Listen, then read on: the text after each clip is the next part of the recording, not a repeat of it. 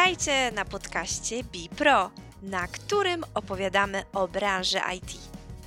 Ja nazywam się Ola Wrublewska, a dziś moim i waszym gościem jest Krzysztof Kępiński.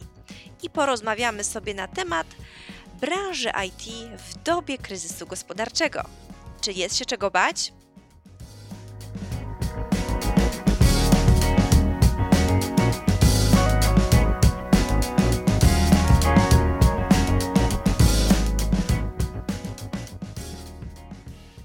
Witam Cię, Krzysztof. Cześć Ola, bardzo mi miło tutaj e, u Was gościć. E, bardzo dziękuję za zaproszenie. E, ja również bardzo się cieszę, że możemy wspólnie nagrywać ten podcast i porozmawiać na temat, który nurtuje wiele osób z branży, ale nie tylko.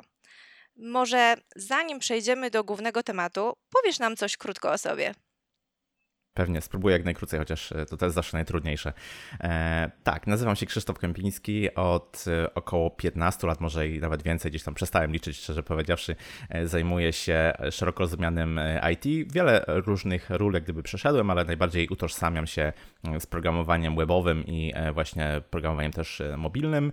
I od pewnego czasu, z racji na to, że chciałem, chciałem już robić też coś innego niż tylko programowanie, zająłem się mm, trochę udzielaniem na konferencjach, prowadzeniem też e, podcastu, e, no i takie dodatkowe właśnie e, aktywności związane z powiedzmy z animowaniem polskiej sceny IT gdzieś mi chodzą po głowie. Także w dużym skrócie to tyle o mnie. Super. Y, no to w takim razie może przejdziemy do pytań. Mm, Krzysztof, od wielu lat działasz w branży IT. W zasadzie to od którego roku, tak mniej więcej? Y, od 2004, jakoś tak. Mhm.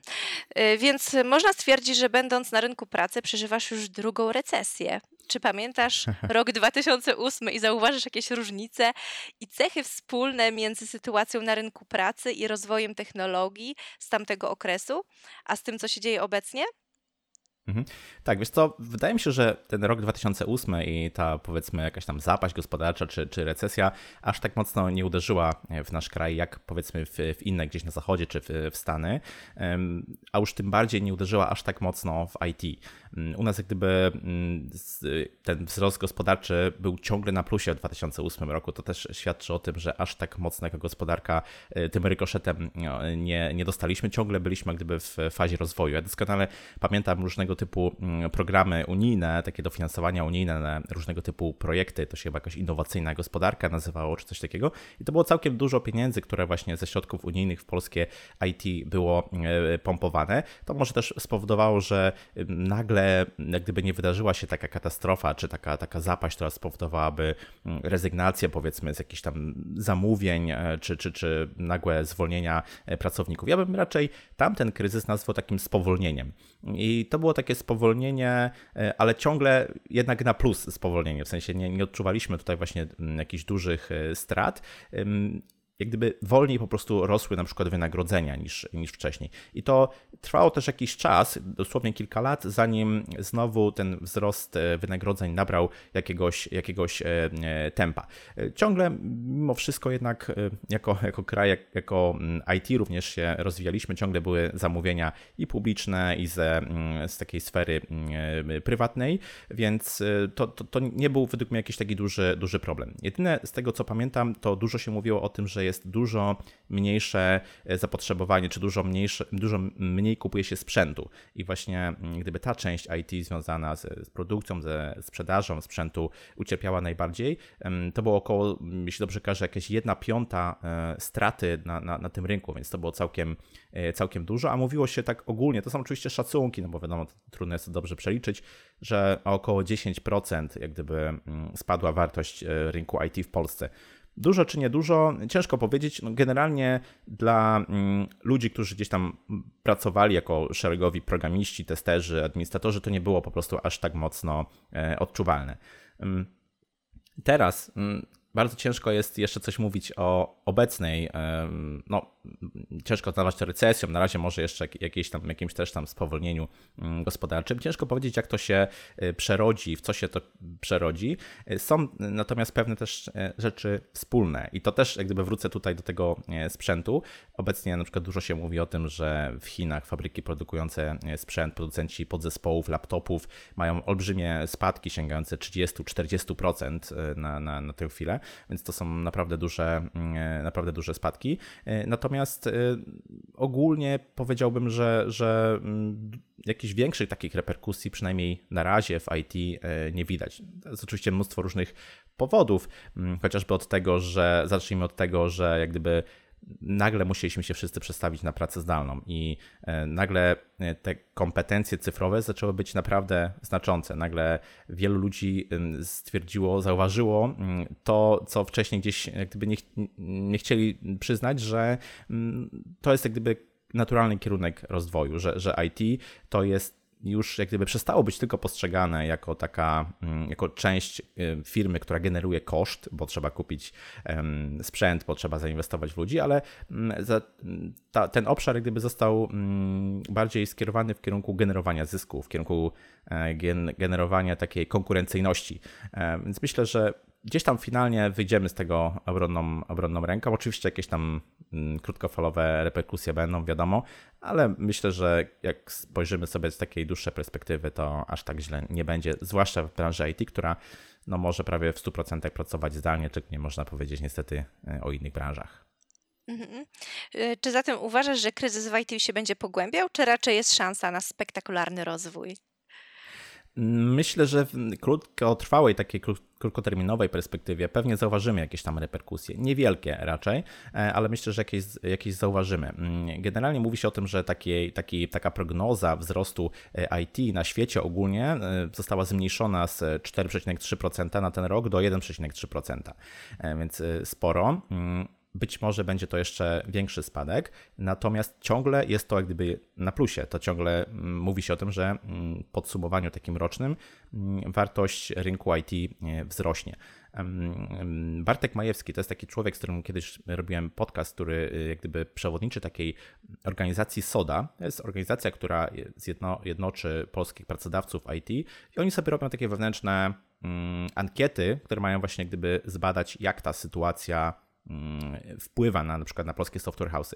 Mm, I on twierdzi, że w wyniku tych ankiet doszli do wniosku, że ponad 1 trzecia firm polskich jak gdyby nie widzi jakichś negatywnych e, skutków na razie. Mówię tutaj głównie o software house'ach, a jakiś tam mały procent nawet widzi poprawę to jest, y, to jest y, też dosyć logiczne, bo niektóre faktycznie mm, sfery związane z, z IT, na przykład e-commerce, dajmy na to, czy różnego typu rzeczy związane z pracą zdalną, no to, to kwitnie w tej chwili.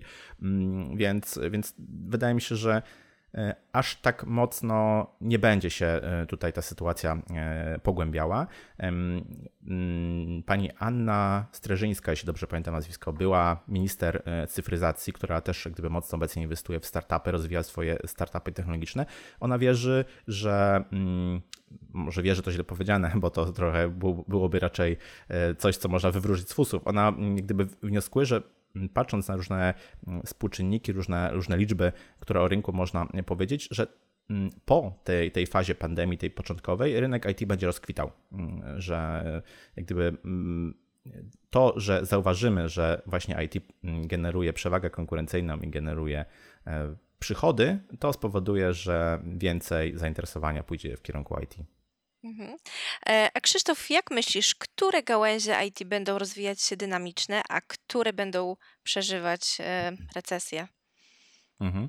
Tak, myślę, że to jak gdyby bezpośrednio będzie wynikało z tego, co w tej chwili się e, rozwija. Czyli e, uważam, że wszelkiego typu kompetencje, rzeczy związane z chmurą, to jest coś, co będzie zdecydowanie e, przeżywało swój, swój rozkwit. Coraz więcej firm będzie też gdyby migrowało z różnymi usługami w kierunku, w kierunku chmury Big, y, big data i, i, mm, machine learning to są też takie dziedziny, które już teraz widzimy, że próbuje się zaprząc właśnie do y, pomocy w ogóle w opanowaniu tej, tej y, sytuacji i to też pokaże siłę, jak gdyby, która, która za tymi rozwiązaniami stoi. Myślę, że to się będzie zdecydowanie mm, rozwijało. Korzystamy obecnie dużo bardziej z mobila, z telefonu, z aplikacji na, na, na, telefon, na telefony, więc myślę, że ten rynek mobilowy mm, aplikacji mobilnych też, też będzie się mm, rozwijał. Korzystamy też z różnego typu usług e, właśnie w modelu SaaS, e, pracując e, z domu. I to, to też jak gdyby pokaże siłę tych biznesów, że można poprzez dobrze zrobiony produkt właśnie w takim modelu na przykład aplikacji webowej można, można mm, generować fajne, fajne zyski. Z drugiej strony jest też cyberbezpieczeństwo, które teraz jest mm, no, mega, mega e, istotne. Coraz większy kładzie się na to nacisk, ponieważ coraz bardziej jest niestety gdzieś tam mm, nadwyrężane, więc e, z tego co ja widzę, na przykład coraz więcej poszukuje się specjalistów właśnie od e, cyberbezpieczeństwa. Mm, no, z, drugiej strony też jak gdyby z racji na to, że korzystamy z coraz większej ilości aplikacji, to UX jako taka y, dziedzina będzie też rozkwitał, bo, bo mm, gdyby tutaj taka konkurencyjność tych aplikacji właśnie w kierunku user, user experience będzie musiała iść. Mm, no i też wszelkiego typu rzeczy związane y, z frontendem, mm, z, z JavaScriptem według mnie. Z jednej strony właśnie poprzez tworzenie nowych stron, nowych serwisów urzędowych albo prywatnych, a z drugiej strony na przykład PWA jako taki kierunek, w którym też, w którym też mocno pewnie świat pójdzie szybkiego e, robienia aplikacji, po to, żeby jak gdyby skrócić właśnie ten czas dostarczenia e, na rynek. Z drugiej strony, o czym jeszcze pewnie sobie trochę porozmawiamy, no brakuje specjalistów. Mimo tego, że jak gdyby mówi się o jakiejś tam recesji, to ciągle brakuje doświadczonych specjalistów. A w związku z tym, z racji na to, że ich brakuje, to też doświadczonych rekruterów e, będzie, będzie potrzeba. Myślę, że będziemy widzieć też jakieś zapotrzebowanie na to. Mhm.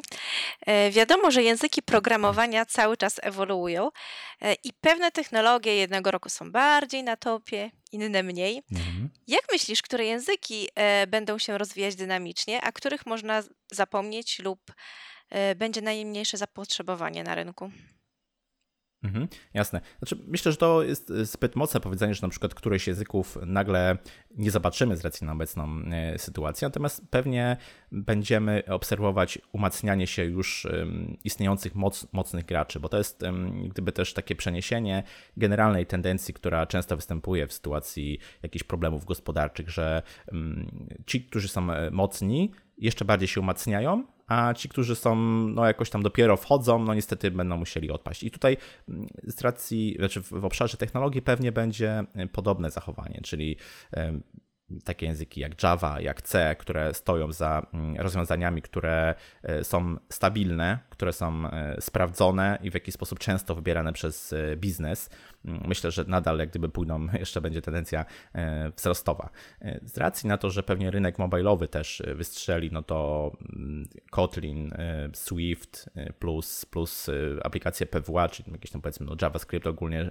rzecz biorąc, to też będą technologie, które będą, będą jak gdyby mm, rosły. Wszelkiego typu rzeczy związane z chmurą, to coraz częściej widzę właśnie mm, ogłoszenia dla osoby, które specjalizują się w tym obszarze i też cyberbezpieczeństwa, bo będziemy widzieć, że to jest taka dziedzina, której już nie da się za bardzo, mm, nie da się za bardzo przemilczać.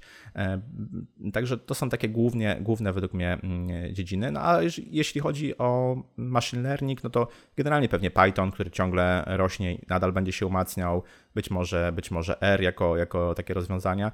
Wszelkiego typu rzeczy związane z big data, mm, może z IoT, jakieś rzeczy związane z sieciami 5G, czy takie nowoczesne, nowoczesne rzeczy związane z dostępem do sieci, z przesyłaniem i przetwarzaniem dużej ilości informacji, to będą z pewnością e, technologie, które się będą umacniać. Mhm. E, no, nie oszukujmy, e, że obecnie większość ludzi już nie pracuje ponad 30 lat w jednej firmie, a co kilka lat zmienia pracę. W branży IT jest to bardzo powszechne. Jak mhm. wiadomo, sytuacja na rynku pracy jest dość niestabilna, pomimo tego, iż branża IT nie została jak na razie aż tak mocno dotknięta, mhm. E, ale mimo wszystko jest wiele zwolnień lub zostały obniżone pensje. Nie wiem, czy słyszałeś o takich praktykach, ale ja słyszałam. Tak, tak. Mhm. Mhm. E, czy uważasz, że to dobry czas na zmianę pracy? No, mm, no tutaj ni niestety nie mam dobrej, dobrej informacji. To zdecydowanie nie jest zbyt dobry czas na zmianę pracy. To wynika z kilku e, powodów. No, jak gdyby będąc nowym w organizacji, będąc osobą, która dopiero musi się wdrożyć, y, musi minąć jakiś tam czas, żeby gdyby taka osoba, która mm, dopiero się pojawiła, wniosła jakąś realną wartość, no niestety taka osoba jest też pierwsza kandydatem do zwolnienia w sytuacji, jeśli w organizacji zacznie się dziać e, jeszcze gorzej. Mm, z drugiej strony, e, to, co zawsze było taką główną, e, główną mm, głównym powodem czy główną przyczyną do zmiany, czyli właśnie podwyżki, no teraz już nie będą mogły być aż w tak spektakularny e, sposób odgrywane jak, jak kiedyś. Znaczy, przejście z jednej firmy do drugiej nie zawsze się będzie mm, wiązało z dużą, z dużą podwyżką. Mm, e, po drugie, czy właściwie po trzecie pewnie już, e, to, to też nie jest dobry czas na zmianę pracy, ponieważ wiele firm, które wcześniej nie działało w modelu takim w pełni online'owym, nie ma gdyby gotowych procedur na to, żeby na przykład takiego nowego pracownika w jakiś sposób zonboardować i to też może się wiązać z tym, że niestety będziemy gdzieś tam się gubić w tej, w tej nowej pracy. Także wiele czynników jakby wskazuje na to, że to nie jest dobry czas, ale z drugiej strony, tak jak mówią polscy pracodawcy IT, wyjątkowo trudno jest teraz znaleźć doświadczonych, doświadczonych mm, pracowników. To wynika z tego faktu, że mnóstwo ludzi teraz nie chce zmieniać pracy, y, ponieważ czują się niestabilnie. Nie chcą jak gdyby mm, w tej niestabilnej sytuacji dokładać sobie kolejnego y, kamyszka. Wolą nawet z niższą pensją przeczekać, zobaczyć jak się sytuacja będzie rozwijać i być może wówczas jakieś kroki zrobić. Więc no, mm, jest dosyć dziwna sytuacja. Z jednej strony wszystko powinno wskazywać na to, że pracodawcy powinni zmniejszyć tę rekrutację i w jakiś sposób zaprzestać, a z drugiej strony ludzie też nie chcą jak gdyby z tych rekrutacji korzystać, ponieważ czują się, e, czują się niepewnie. Więc, więc tru, trudno, e, trudno powiedzieć, w którym kierunku to pójdzie. Myślę, że jesteśmy jeszcze zbyt wcześnie gdyby na tym etapie tego zahamowania gospodarczego, żeby, żeby tak jednoznacznie być w stanie powiedzieć. Ja słyszałam, że do niektórych firm to przez bardzo krótki okres czasu, w ciągu tygodnia, potrafi przyjść tyle CV, tylko nie wiadomo, czy to mm. ludzie robią z nudów po prostu, e, czy z tak. potrzeby, tak? No bo jak dużo osób przeszło na pracę zdalną, mm. być może sobie myślą, że można się rekrutować, jest więcej czasu, e, no, a tu się okazuje, tak, tak. że no, mm, jest natłok tych cv No dobrze, jak już jesteśmy tak przy tej pracy, to jak wiadomo, wiele osób z różnych dziedzin w ostatnim okresie straciło pracę i myśli o tym, żeby się przebranżowić oraz dołączyć do szeregów IT. Mhm. Jak myślisz, czy pomimo zaistniałej, zaistniałej sytuacji warto podjąć takie wyzwanie?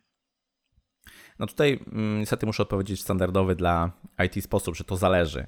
Generalnie nie jest to dobry czas. To wynika z tego, że mm, bardzo dużo już do tej pory mieliśmy juniorów na rynku i oni jak gdyby, ten rynek już się po części nasycił. Bardzo trudno mm, było tym osobom już takim nie wyróżniającym się w znaczący sposób e, znaleźć fajną pracę. W tym momencie e, pracodawcy będą preferowali mm, w momencie zatrudnienia osoby z doświadczeniem. Będą preferowały takie osoby, które e, odnajdą się na przykład w pracy zdalnej i bez jakiegoś większego procesu takiego wprowadzającego będą w stanie już jak gdyby w jakiś sposób kod produkować, jeśli mówimy na przykład o oprogramowaniu. Mm, dla juniorów uważam, że mm, praca zdalna w momencie, kiedy nie mają jeszcze takich doświadczeń i zawodowych, i związanych z pracą zdalną, to jest trochę strata czasu, ponieważ on, oni mm, gdyby mają podwójnie pod górkę. Po pierwsze, nie są do takiej pracy przyzwyczajeni, nie wiedzą, gdzie mogą pytać i o co pytać, a po drugie, nie są w stanie dostać takiej e, pomocy, e, jak, jaką normalnie by dostali, takiego wsparcia, jak, jakie by dostali pracując po prostu mm, w biurze. E, z jednej strony, jak gdyby ten, ten rynek się trochę kurczy. Porta, porta, portal No Fluff Jobs mówi, że z 12 do 7% spadła ilość e, ofert dla juniorów w ciągu ostatnich tam kilku tygodni, więc widać, że pracodawcy gdyby coraz mniej są chętni, żeby zatrudniać właśnie takie osoby z małym albo w ogóle bez doświadczenia. Z drugiej strony firma Randstad mówi, że mm, szacuje, że około 30 procent osób szukających pracy e, w, w, IT to są osoby po takich kursach typu szkoła programowania, bootcampy i tak dalej, i tak czy też gdyby bez większego mm, doświadczenia. Więc widać, że tych osób na rynku jest sporo i one wcale nie mają takiej łatwości obecnie e, w znalezieniu e, pracy. Niestety Pewnie w ciągu najbliższych kilku miesięcy ta sytuacja się nie poprawi, według mnie. Ciągle jak gdyby będą potrzebni specjaliści, ale już z doświadczeniem, już z konkretnymi e, umiejętnościami, którzy na już na teraz są w stanie jak gdyby dostarczać tą, e, tą wartość. Więc jak gdyby według mnie takie pójście w tej chwili mm, na zasadzie zostawiam tą pracę, którą mam e, po prostu z boku i robię szybkie przebranżowienie, to może być podwójnie trudne teraz, ale z drugiej strony wielu z nas ma jak gdyby więcej teraz czasu, e, dysponuje większą, większą ilością czasu, więc być może takie przebranżowienie powolne, właśnie polegające na tym, żeby ten czas wykorzystać na, na jakąś naukę, na uczestniczenie w webinarach, w kursach, raczej bym tutaj sugerował w tym kierunku. Jak najbardziej można się zacząć powoli przebranżawać, bo pewnie nadejdą lepsze e, czasy, ale bez, bez chyba gwałtownych ruchów na tę chwilę.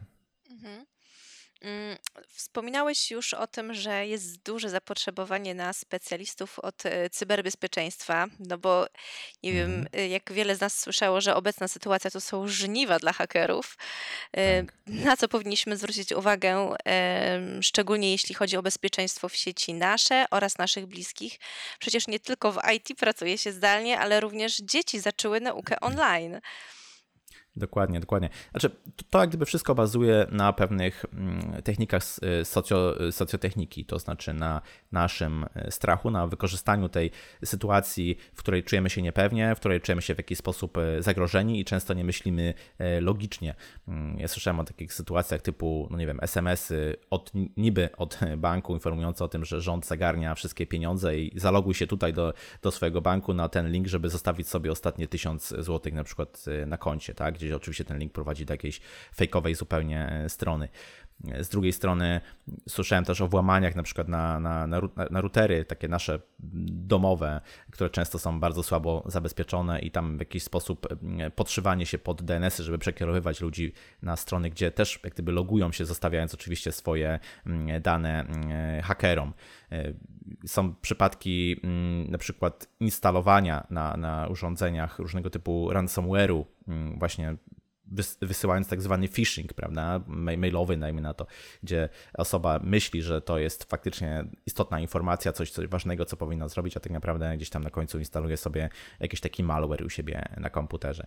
Mm, słyszałem też o takich sytuacjach, w których to, to zwłaszcza gdyby w obecnej sytuacji jest wykorzystywane, bazując na, na naszym strachu, gdzie mm, pojawia się jakiś link, y, często informujący jakieś szokujące informacji, na przykład związanej z, z koronawirusem. Na końcu jest, dajmy na to, filmik. Znaczy, może nie filmik, jest, dajmy na to, obrazek, który sugeruje, że to może być filmik, taki, powiedziałbym, player. Mm, I, i to klikniemy, to widzimy, że żeby zobaczyć ten filmik, to musimy się zalogować do Facebooka. I po prostu pojawia się, jak gdyby podaj login i hasło do Facebooka. No oczywiście potrafimy sobie wyobrazić, że wcale w tym momencie nie logujemy się do Facebooka, tylko wysyłamy swoje dane, ale żeby to było jeszcze bardziej, jak gdyby, czy też mniej oczywiste, to ten filmik jest nam pokazywany i my nie widzimy, że zrobiliśmy coś złego. E, przestępcy posiadają nasze konto na Facebooku i z naszego Messengera kontaktują się z osobami z naszej książki adresowej, dajmy na to prosząc o przelew e, plik na zasadzie 100-200 zł. Tak? I gdyby bardzo trudno jest takie rzeczy e, śledzić, bo to podszycie jest naprawdę, to podszywanie się jest naprawdę bardzo mm, autentyczne, a w tych czasach, kiedy się boimy, często robimy sporo e, takich irracjonalnych e, rzeczy, które, które, na które byśmy pewnie normalnie zwrócili mm, uwagę. No i teraz na co, na co warto zwrócić uwagę? Na pewno warto włączyć sobie uwierzytelnianie dwuskładnikowe, 2FA, 2FA tam, gdzie jest taka możliwość w różnych systemach, w różnych aplikacjach, z których korzystamy. Najczęściej taka możliwość jest. To już jest duże, duże mm, zabezpieczenie. E, instalacja instalacja łatek bezpieczeństwa w różnego typu systemach operacyjnych, z których korzystamy, czy aplikacjach, aktualizowanie, aktualizowanie tego na bieżąco. Myślę, że wszyscy ostatnio słyszeliśmy na przykład o komunikatorze Zoom, który no, pod różnymi względami powodował dostęp do rzeczy, do których nie powinien dawać. No ale gdyby dało się to wszystko ogarnąć, załatwić w momencie, kiedy instalowaliśmy właśnie te łatki bezpieczeństwa. Trzymanie antywirusa takiego odświeżonego, to też jest, to też jest jak gdyby istotna, istotna rzecz. No i y, taka świadomość sprawdzania tego, w co klikamy i gdzie tak naprawdę nasze dane y, udostępniamy. Tak? Sprawdzanie przede wszystkim adresu URL, bo często te strony które te dane od nas pozyskują, wyglądają naprawdę identycznie jak strona banku. Jedyne, czym się różnią, to jest właśnie adres e, URL, więc jak gdyby na to warto e, zwrócić, e, na to warto zwrócić uwagę. No i gdyby ciągle zastanawiać się, gdzie te dane dajemy, prawda? Gdzie, gdzie jak gdyby rozdajemy tam naszą prywatność. Mhm. No właśnie. Y miałam córkę w wieku szkolnym i, i, pamiętam tą sytuację, kiedy nagle musieli wszystko przenieść online mhm. i mm, rodzice nagle podjęli taką inicjatywę, tak, że wszystko będzie na Zoomie i tak dalej, a jednak no, nauczycielka mhm. podkreśliła, że ona nie może prowadzić zajęć, dopóki nie będzie miała zgody dyrekcji, właśnie między innymi, no nie, nie, nie tylko ze względu na to, czy każdy ma sprzęt, ale też ze względów bezpieczeństwa. Mhm. No, dokładnie. E, ale często rodzice tego w, w, ogóle nie rozumieli. Oni po prostu jakby chcieli dalej, nie, że co tam, no nie, będziemy prowadzić lekcje. E, hmm. No ale to czasami no, trzeba posłuchać i, i się trochę wstrzymać, tak? No, tym bardziej e, jak była głośna afera właśnie, właśnie z Zoomem między innymi, że tam ktoś mhm. wszedł na spotkanie i pokazywał jakieś nieciekawe rzeczy. Tak, Także tak, tak, no, tak. podejrzewam, jest... że nie tylko jeden mhm. komunikator, mhm. pewnie ludzie korzystają z różnych komunikatorów, oczywiście, które nie są oczywiście. do końca... Ja myślę, że to tak, tak, to na pewno jest pewnie wiele dziur w aplikacjach i programach, z których korzystamy, to z, z, pewnością. Myślę, że do momentu, kiedy ktoś się faktycznie na swojej skórze nie przekonał, jak to może być groźne, dopóki czegoś e, nie stracił albo w jakiś sposób e, no, nie został zaatakowany, to nie zdaje sobie sprawy z istotności e, tych, tych rzeczy. To jest tak samo, jak mówi się o mm, ludziach, którzy dzielą się na takich, którzy albo robią backupy, albo tak na takich, którzy dopiero będą robić backupy. Tak samo jest właśnie z, z, z, utratą takich danych gdzieś tam w sieci, że w momencie, kiedy niestety bardzo boleśnie przekonamy się, że to jest ważne, wtedy jak gdyby mm, zwracamy na to uwagę, a wcześniej no to różnie z tym bywa niestety. Mhm. No dobrze. Mm, wspominaliśmy już o pracy zdalnej. No i z reguły mówi się, że e, IT jest super, bo można pracować zdalnie, e, no ale mhm. okazuje się, że nie wszędzie i często ze względu na security lub z innych powodów nie ma takiej możliwości, albo jest to w jakiś sposób utrudnione. No może teraz już zostały w miarę podjęte e, jakieś działania, ale też słyszałam o takich sytuacjach, że, że, że gdzieś w niektórych firmach było to bardzo utrudnione, wręcz to taki szok był. Mhm. Mm, czy uważasz, że mimo wszystko kryzys to dobry impuls dla, dla firm, by zmieniły swoją politykę? Czy dobry to może ciężko powiedzieć, ale na, może być skuteczny. Niestety, szkoda, że w ten sposób. Natomiast y, już kilka, te, te, kilka tygodni, jak gdyby, które pokazują nam, że da się w ten sposób prowadzić biznes, da się w ten sposób um, pracować, to może jednoznacznie e, zmienić to, w jaki sposób będziemy pracować e, w przyszłości. Może się okazać, że pracodawcy, że menadżerowie jak gdyby zaufają że da się w ten sposób skutecznie dowozić rzeczy i że te spotkania, na przykład, dajmy na to, które, które często się w firmach odbywają, bezproduktywne, bezsensowne, bez jakiegoś mm, finalnego efektu, być może to wszystko, tego wszystkiego da się, da się mm, uniknąć. Oczywiście, że praca zdalna nie jest jak gdyby dla wszystkich i to nie tylko od strony pracodawcy z różnych tam prawnych, e, technologicznych uwarunkowań i tak dalej, mm, ale też, e, no, też niestety dużo jest spowodowane mentalnością, prawda? Bardzo ciężko jest mm, menadżerom, zwłaszcza tej starszej daty, trochę gdyby zaufać, że pracodawca, że pracownik, którego nie ma na miejscu, którego się nie widzi, jest w stanie skutecznie realizować swoje e, zadania. A z drugiej strony jest to też trudne dla pracowników, którzy po raz pierwszy gdyby muszą w ten sposób wykonywać swoje obowiązki. E, oczywiście temat pracy zdalnej, tego jak sobie skutecznie to zorganizować w domu, to jest temat rzeka. Natomiast no, jeśli się tych, podstawowych takich rzeczy związanych z higieną pracy zdalnej u siebie nie wprowadzi, to, to bardzo ciężko może się, bardzo szybko może się ona przerodzić niestety w ciężkie przeżycie.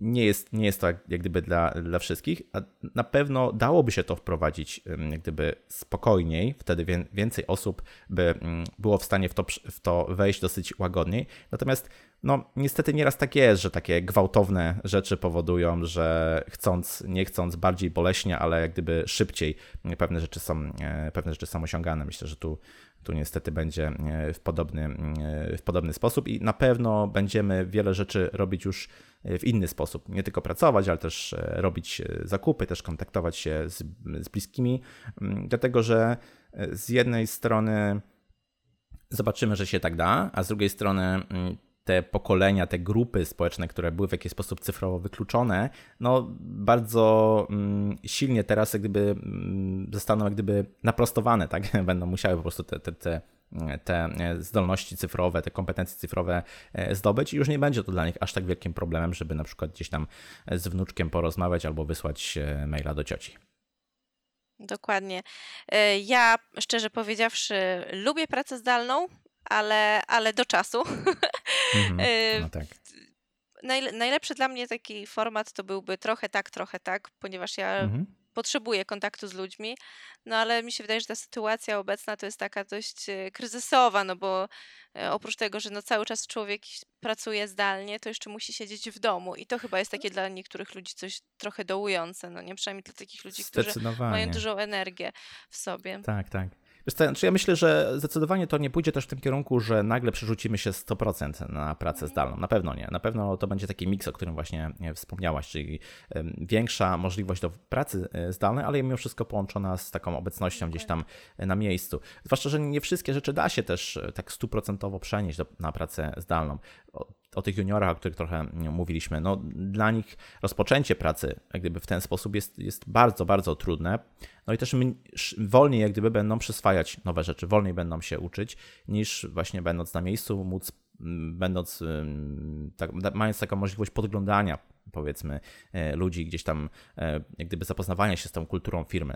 Dla osób, które są nowe w organizacji albo właśnie które są w ogóle nowe na rynku, no to jest, jest e, bardzo trudne, więc, więc nie wszystko da się przenieść. No, inaczej też się buduje, wolniej buduje się na przykład zespoły takie zaangażowane, takie, które są wzajemnie zgrane. W momencie, kiedy brak jest takich, chociażby od czasu do czasu, mimo wszystko spotkań, nieraz rozmowy na zupełnie pozapracowe rzeczy, takie, takie luźne i to bardzo trudno jest przenieść do, do, do online'u. Natomiast zespół, który już jak gdyby wcześniej działał online, który się zna, który wie, że może na sobie polegać, no on, on jak gdyby wówczas działa, działa świetnie, no ale ta droga do zbudowania takiej firmy, takiego zespołu, niestety, jak gdyby startując zupełnie od zera, tylko jak gdyby z wersją online'ową jest utrudniona. Mhm. No dobra, teraz troszkę y, inny temat, to znaczy też związany z koronawirusem, mhm. ale wiele osób e, boi się, że władze w państwie w związku z epidemią koronawirusa będą nam nakazywać instalować aplikacje monitorujące nasz stan zdrowia i będziemy cały czas sprawdzani, tak jak jest to na przykład w Chinach. Co o tym myślisz i czy mhm. jest się czego bać?